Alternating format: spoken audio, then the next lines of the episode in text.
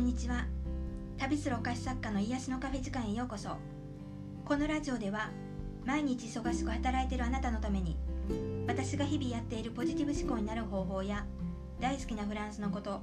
夢をテーマにした内容を日本と時々フランスから配信していきたいと思います。皆さんお元気でしょうか？え今日は半年ぶりのお菓子教室の日であの久しぶりにあのムースを作ったんですけども、まあ、生徒さんのリクエストでねあのさっぱりしたムースがいいなってことで私はイタリアのオーガニックレモンの味がすごい好きなので、まあ、それを使ってイタリアンメレンゲが入るふわっとしたムースとあとココナッツの香りを入れたあの生地を合わせてあの1台のケーキにしてみました。機会があったらねいつかみんなにも食べてもらいたいなって思います。え、今日のテーマは、えしえ、試練にぶつかった時どういうふうに乗り越えてるんですかっていうあの質問があったのであのこれについて少しお話ししてみようかなと思います。え私は小さい頃から神様が自分の中にいるって思ってるんですよ。だから常に心の中で問いかけてることが多いんですけど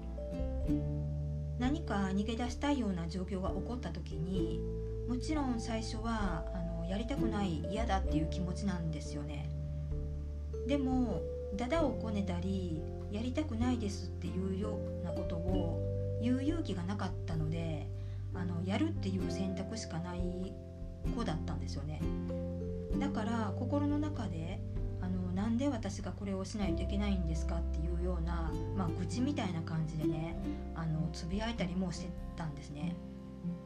まあ、でもいやいややったことでも実際やってみたらあの結果そんなに辛くなかったことも多くて自分の中で小さな成功体験になっていったんですね。でそれが後の未来につながってるっていうことも多かったんですね。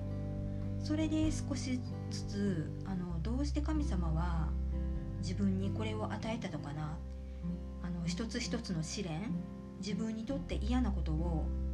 どうして今私なのかこの職場なのかこの上司なのかっていうふうに考えるようになったんですね。神様は私を学ばせるためにこの試練を持ってきてたんだなって思うように、まあ、気持ちがなっていってまあ、これが幼い頃からあのこんな感じの記憶があるので、まあ、嫌なことを嫌って言えなかったおかげもあるんですけど自分の場合は逃げ癖みたいなのはついてないんですねだから子供の頃は学校の先生や親からよく見られたいっていうよりかはあの神様が見てる気がして見えないところで悪いことをしようとしても、まあ、できなかったんですね。5年くらい前までは神様が私にこの試練を与えてるのは私を強くさせるために違いないって本気で思ってたんですよね。まあ、でも今思う答えは多分逆で強かったからあの状況を与えられてその中からでも希望を見いだせる力があるのか、まあ、それを試されてたのかなって思います。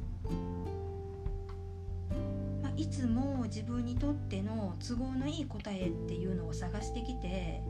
自分に伝えることによって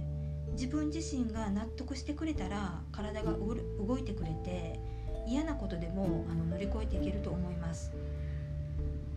過去の出来事は変えられないですけど、まあ、それをどう解釈するのかは考え方次第次第なのでどんどんポジティブにあのいい方に捉えて過去の苦しみは未来の糧にしていってほしいなって思います。はい今日はこの辺で終わりたいと思います。私の最新の情報は公式 LINE からお送りしています。よかったら登録お願いいたします。では次回のポッドキャストでお会いしましょう。良い週末をお過ごしください。